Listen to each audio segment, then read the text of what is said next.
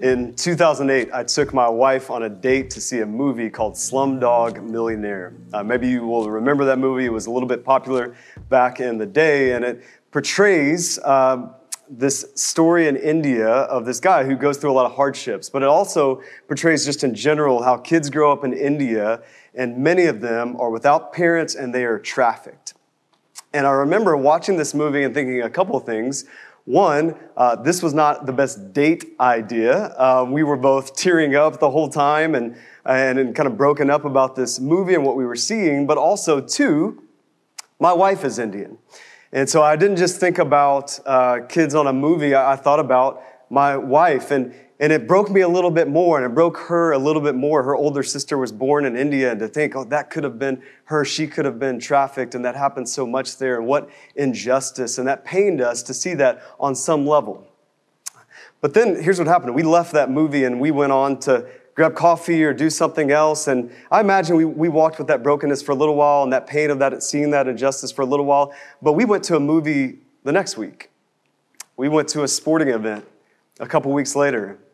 And we got distracted and we moved on about our lives. And the injustice that we saw, we didn't really see with our hearts.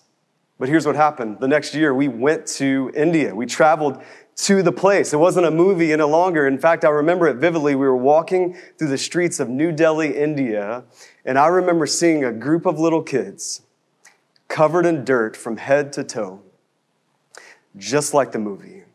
And I remember thinking, okay, this is a different way to see injustice. You see, it wasn't a movie, it was real life. You see, I was, I was there with them. And because we were in India, we didn't even have cell phones at the time, and there, there definitely wasn't another movie to go see, and there wasn't the amenities of Dallas, Texas, and our comforts to go back to. There wasn't distractions to go back to. We had to just see those kids and see that injustice for what it was. See, I, I saw a movie about injustice, but then I saw injustice, and it hit me deeper. And, and I couldn't leave it, and I couldn't just move on to another distraction. You see, here's the gift of the season that we find ourselves in pandemic, quarantine, five months into cabin fever. You didn't know there was a gift, did you? Here's the gift God is removing distractions. God is removing distractions so that we can see, so that we can see things like injustice, so, so, we can see pain, so we can see sin all around us, and so we can't just quickly see it, feel sad about it, and move on to something else, another distraction. But we have to be faced with it because nothing else is going on. I don't know if you've realized this, but there's no who wore what at the Grammys. There's no sporting uh, rivalries that we're debating over the water cooler right now. There's no movie theater open to go see a movie. God has removed all distractions. Why? So we can see injustice, so we can see the pain of injustice, and not just quickly move on to another distraction, but so we can sit in that uncomfortableness of that injustice, and we can not just see it, but we can step into it, and we can make sacrifices to bring about the justice of God in the midst of injustice. So, we are continuing in our series, Jesus and Justice. Today is the people of justice. How do we see? That's my outline, I'm giving it to you right off the top. How do we see justice, step into it, and then make sacrifices to see the biblical justice that God wants, His heart for biblical justice, to see that enacted through the people of God. That's you and that's me. All right? So last week we talked about the priority of justice. Uh, go back and watch that on YouTube. Listen to that sermon we laid out for you on the whole of Scripture. We saw the justice of God, the image of God. We see the justice of God, the, the revelation of God, the Son of God, the return of God. We see it all over Scripture. So hey, this isn't my opinion. This isn't me coming to you with just some things I see in our culture. This comes from God's Word. Go back to that sermon. But today, we're going to talk about what's our responsibility, what's our opportunity in this season to be a part of enacting God's justice in the world. You ready? All right, here we go. Luke 10 is where we're going to be. We just read the passage, Luke 10, 25 through 37. Get a Bible in front of you. Walk through this text with me. Uh, we are parachuting in here, but I want you to see what's happening. We have a front row seat to a conversation to a conversation between Jesus and a lawyer. And when you think lawyer, don't think civil or criminal law, think an expert in biblical law. And they're having a conversation that, that ultimately could be a little bit of a debate. Hypothetically, lawyers like to do that, right? And they're having that conversation, and the lawyer asks Jesus a really important question. He says, How do you inherit eternal life? Now, again, you have to put yourself in this context. This is a lawyer, an expert in biblical law, who probably knew eternal life, probably knew the answer to that question, but he's trying to test Jesus, the Son of God, claiming to be the Son of God, and see, do you really know what it takes to inherit eternal life? So, Jesus, in classic Jesus form, don't you just love Jesus? He answers the lawyer's question with another question, right? Uh, he says to the lawyer, What have you read? What does the law read to you? You're an expert in the law. What does it read to you? The lawyer actually answers the question with a great response. He quotes the Old Testament, Deuteronomy 6 and Le- Leviticus 19. He says this You shall love the Lord your God with all your heart and with all your soul and with all your strength and with all your mind and your neighbor as yourself. By the way, if you are new to the faith, new to church, we love it that you have joined us. This is what the Christian life is about. It's about placing your faith in Jesus, loving God, and then seeing that love vertically extend horizontally. This is the, the mission of our church. Love moves. We love God, God loves us, we love Him, and then we love one another. And so the lawyer actually aces the quiz, as a lawyer would do. Again, he knows the right answers, but his problem is not the knowing, it's the doing. Right? And we see that in the passage. Verse 28, Jesus says, You answered correctly, aced the quiz, crushed it. But then he says, Do this and you will live. That's when it gets real for the lawyer. Right? That's when it gets real for all of us who, who maybe have grown up in the church and, and know our Old Testament and New Testament. We know love God, love neighbor. We know justice, but it gets real when it's not just knowing it, but doing it. Right? And so in classic Jesus form, he calls them to the carpet and says, This is what you need to do. Now, like we do, we try to justify ourselves that's what the lawyer does. In fact, verse 29, that's what it says. Desiring to justify himself, he tries to get out. He tries to find a loophole out of loving his neighbor and doing that. And so he starts to get into the etymology of the word neighbor. He asks Jesus, Who is my neighbor? Uh, let's define neighbor first. Before I start getting crazy and going to love my neighbors, let's define the word first, right? And before we crack on the lawyer, many of us do this as well. We love to talk about words and debate points instead of make a difference. Amen? And that's what the lawyer does. And so, again, how does Jesus respond to that? Again, don't you just love Jesus? He doesn't answer the guy's question directly, he shares a story, a parable, right? And just a side note, we're in a tense time in our country. Politics, the presidential election is coming. There is racial tension that we're going to get to. There's, there's COVID tension and how should we respond and wear a mask or not and assemblies and gatherings and all of those things. And maybe a lot of people are coming to you with questions and quizzing you. Listen, it's okay to respond to their question with a question. It's okay to respond to their question with a story. Jesus did it. You can follow Jesus. Have a dialogue. Don't feel like you have to have an answer for everything in pride, right? In humility, you can dialogue with someone else just like Jesus did. So, Jesus tells a story. We're going to pull out three points from this story. If you're taking notes, the first point is this Jesus wants us to see that we should see injustice. We should see injustice. We see it in verse 30. We learn a man is robbed in this story that Jesus tells. He's robbed and beaten and he's left half dead. So maybe he was unconscious. Picture somebody on the, on the side of the road. And in verse 31 and 32, two people walk by this man who is beaten, left half dead. One of them is a priest, like a pastor. One of them is a Levite, like an assistant priest. Two religious people see a man who is suffering, see a man who has experienced injustice. And, and Jesus specifically, if you notice, he says they saw him but their response didn't equate to what they saw. Notice they passed by, and notice they didn't just pass by like the man's right there and they walked right past him. They went to the exact opposite side of the street. Right? So these religious people, they know the law. Again, think the biblical lawyer knew the law, but doing the law, doing the justice was the problem. And Jesus tells a story about religious people struggling to do justice as they see injustice. Um, I was thinking about it this week just because we've been watching Disney Plus for hours on end in this quarantine. And we've been catching up on all the Star Wars movies. I wasn't a big Star Wars buff. My apologies if you are. I know I'm offending you in lots of other ways today, but that may be the biggest way. Uh, and I haven't watched a lot of the Star Wars movies, but I'm getting into them now with my son. And we watched, and my son wanted to watch when Darth Vader died, right? And I'd never seen that scene. We're watching that scene, and if you uh, are Star Wars buff and you know the scene, here's what happens Darth Vader is dying.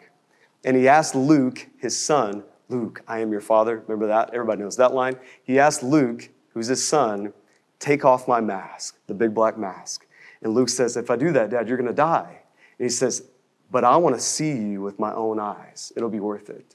Right? And he takes off the mask and he holds Luke's hand and he talks to him for the very first time as a father to a son. He connects with him relationally, he connects with his pain. Right? That's what true seeing is. You see, I think Darth Vader could see through the mask.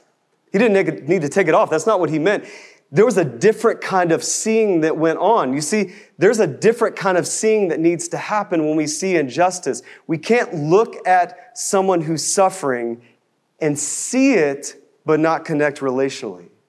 And see it and then go to the next distraction. As Christians, when we see injustice, we have to see it and then we have to step into it.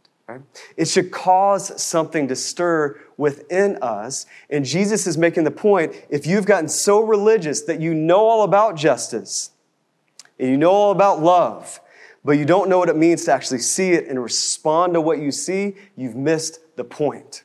Right? And they've missed the point. And they haven't truly seen.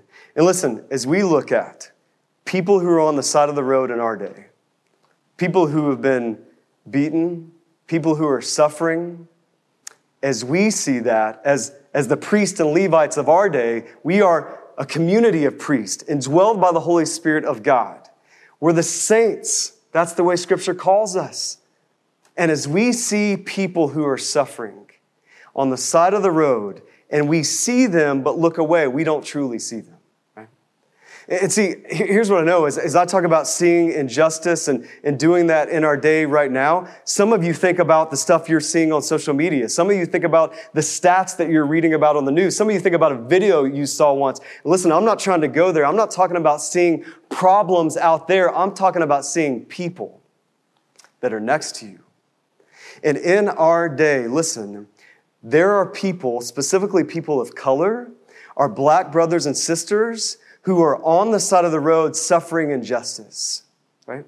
And some of us, we've seen that on the news. We've, we've seen it on social media debated. And some of us, we've seen it in one way, but just like a movie we saw, we moved on to the next thing. We, we just looked at the next post and we didn't see it and respond to it. Maybe we saw it and we debated it like the lawyer. Maybe we've done that, that to say, well, let's talk about what, what is race? What is ethnicity? Let's debate that for a moment instead of seeing the person and responding to their injustice and suffering. I was thinking about it this way as we tend to debate instead of make a difference and see and respond. Sometimes we think about it like, okay, well, hey, all lives matter. And some of us, we say that. And why are we so focused on black lives? And we struggle with that, right? And I was thinking about it this way that, hey, all of us live in houses, right? And all of our houses should be protected and, and well kept and taken care of and, and not broken into and all of those types of things. And, and we care about the shelter of all of us in all of our neighborhoods. But if somebody's house next to me is on fire, I'm caring a little bit differently about that house. That house takes my attention. And of course, all houses, all safety matters.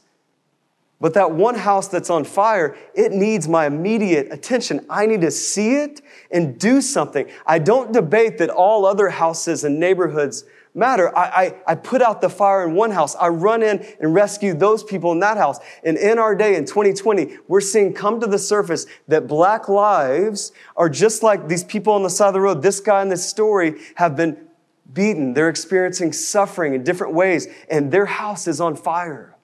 And as we debate other houses, and don't go put out the fire, and don't rescue, and don't see and pull out people who are suffering, we're missing the point, just like the lawyer did, just like the priest and the Levite did in this story.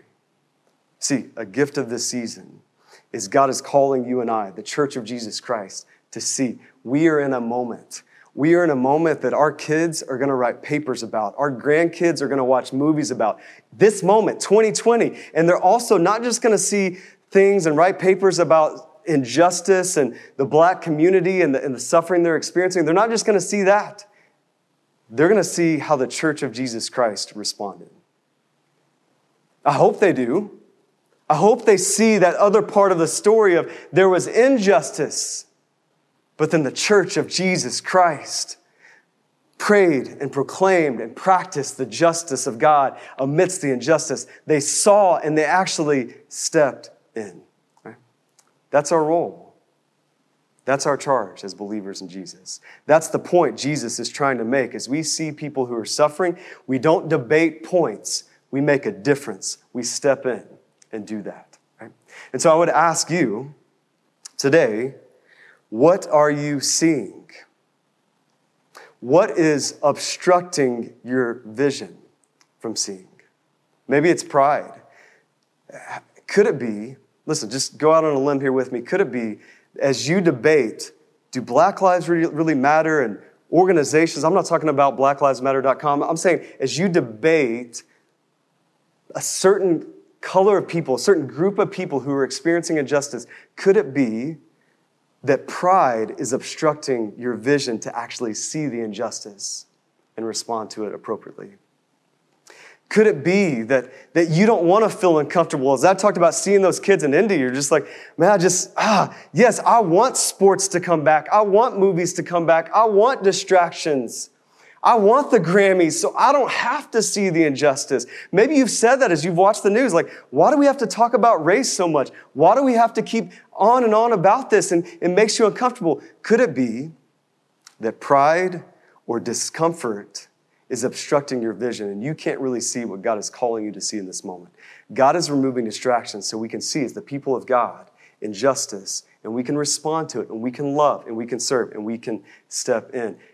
Are you seeing? What's obstructing your sight? Second point is as we see, as we truly see, here's what happens. We step in. We don't pass by, we enter the conflict. Notice verse 33 a Samaritan shows up and he sees, but in a different way. And the first thing you need to know about a Samaritan is he doesn't just respond differently, he's a different person.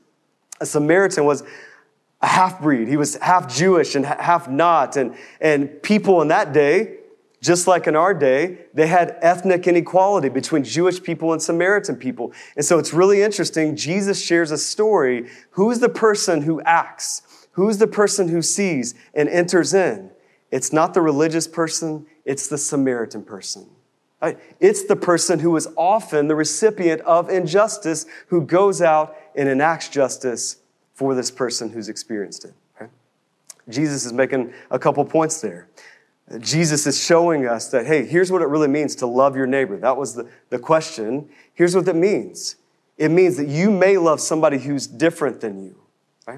A Samaritan may love somebody who's not a Samaritan, and vice versa. In fact, just a side note, as we think about what it truly means to love our neighbor, if everybody around you looks like you, votes like you, and thinks like you, you may just be loving an extension of yourself and not your neighbor.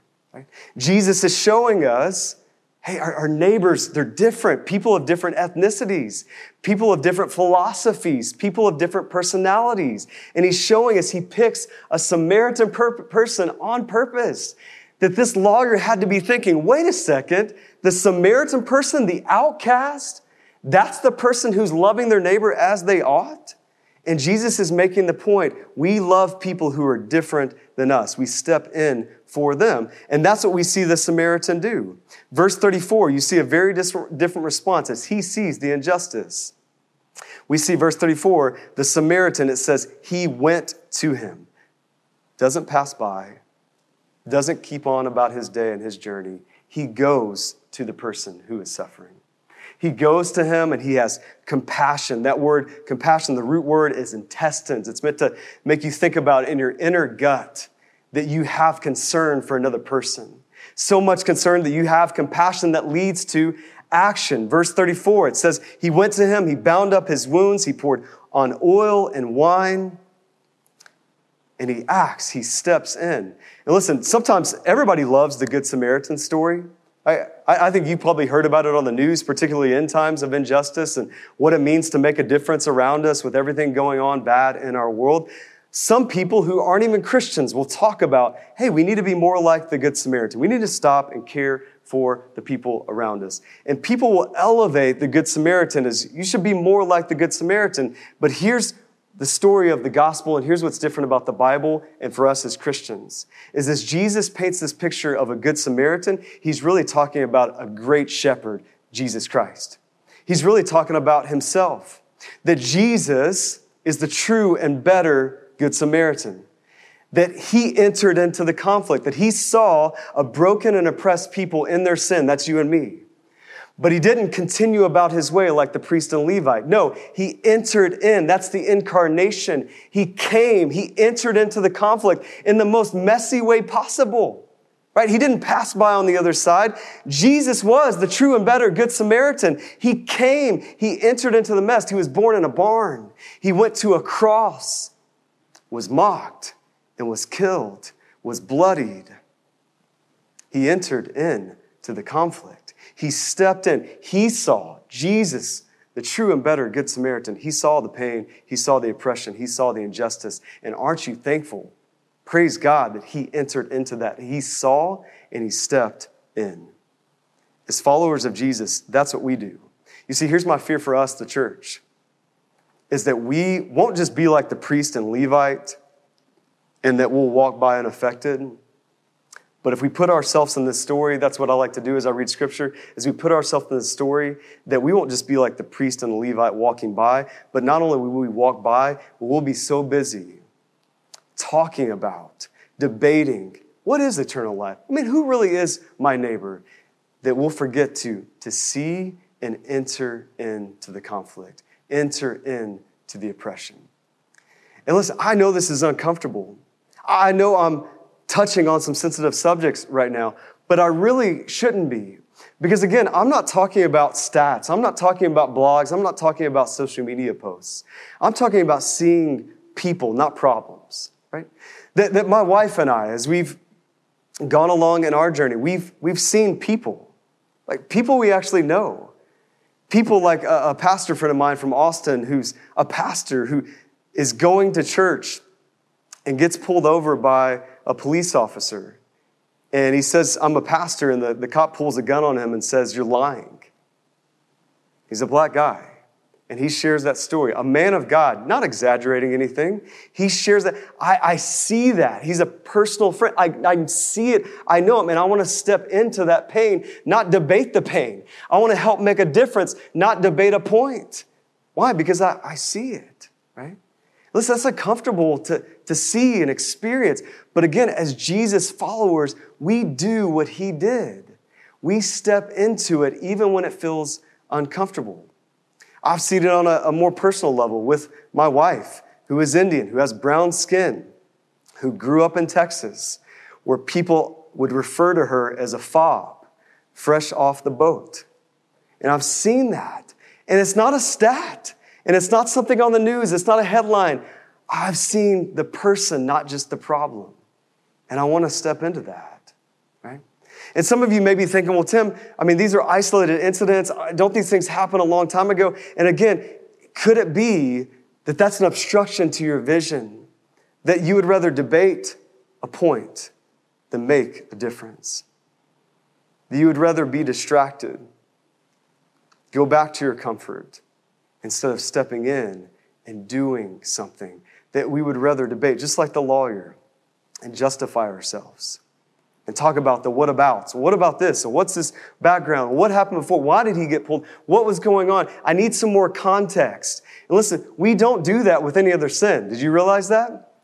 As I preach about sin, as we talk about things like abortion and, and other cultural things, things like adoption and the orphan, things like sex trafficking, things like adultery, whatever the case is, as we talk about those sins, we never ask, well, what about? Well, I know that God committed adultery, but what were the circumstances? Is, is there anything that was leading up to that? We don't ask those questions, but we do so with ethnic oppression or racial injustice. You have to ask why. Why do we resist seeing and stepping in? Uh, Jesus is painting a picture as we see injustice in our world. Do we see it and do we respond to it? Are you doing that? How are you seeking justice? Uh, we see this in scripture, a progression. Isaiah 117 is one place in the Old Testament. It says it this way, learn to do good, seek justice, correct oppression, bring justice to the fatherless, and please the widow's cause. Learn to do good, seek justice. How are you seeking out for justice? And then acting, bringing justice, correcting oppression. Uh, that's what we see in the New Testament. James 2, 15. It says, suppose a brother or sister was, is without clothes and daily food. If one of you says to them, go in peace, keep warm and well fed, but does nothing about their physical need, what good is it? The whole book of James went through it at the beginning of the year. Is faith leads to action. Right? We see and we step in. That's the progression. We don't debate, we make a difference. That's the progression of Scripture. I love the way author and theologian Paul Tripp says it. He says, change requires action. Action requires compassion, and compassion requires information. Right? Do you see the progression? It's the progression of all of Scripture.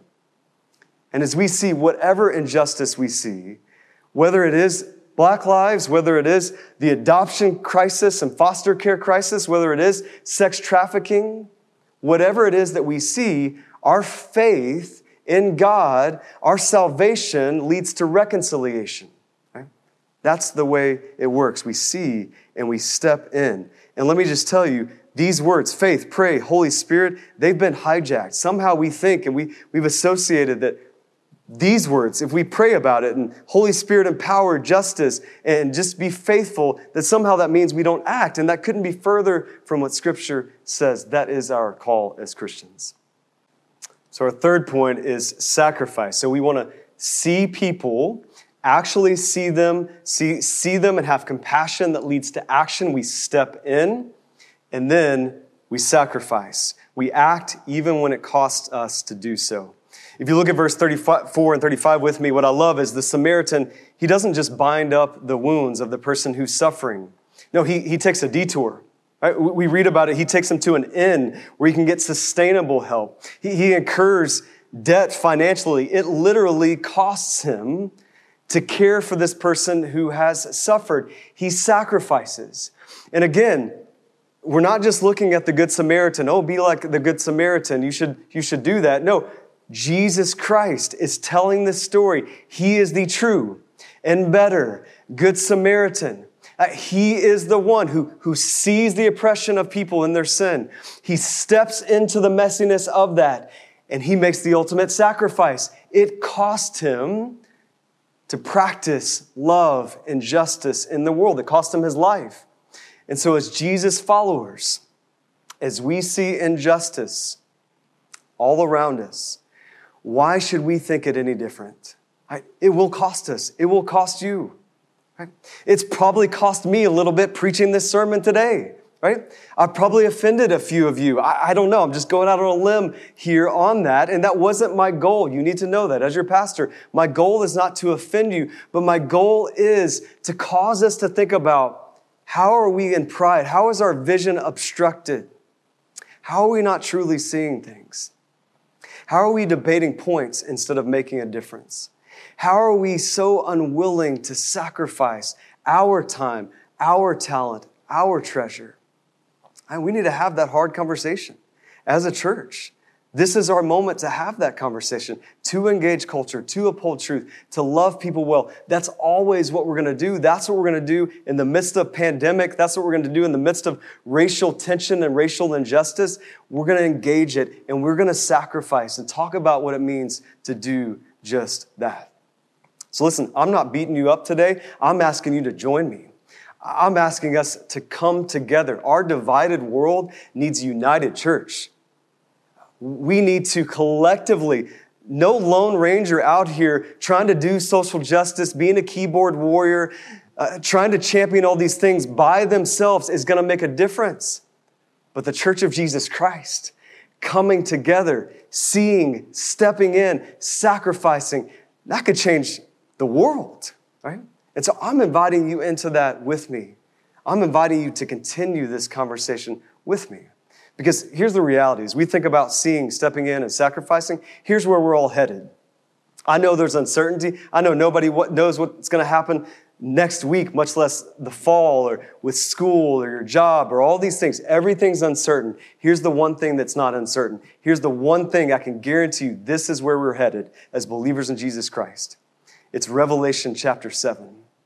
This picture of a multi ethnic family coming together, wrapped around the glory of Jesus Christ. Every tribe, every tongue, every nation, for all of eternity, lifting up praises to our just and loving God.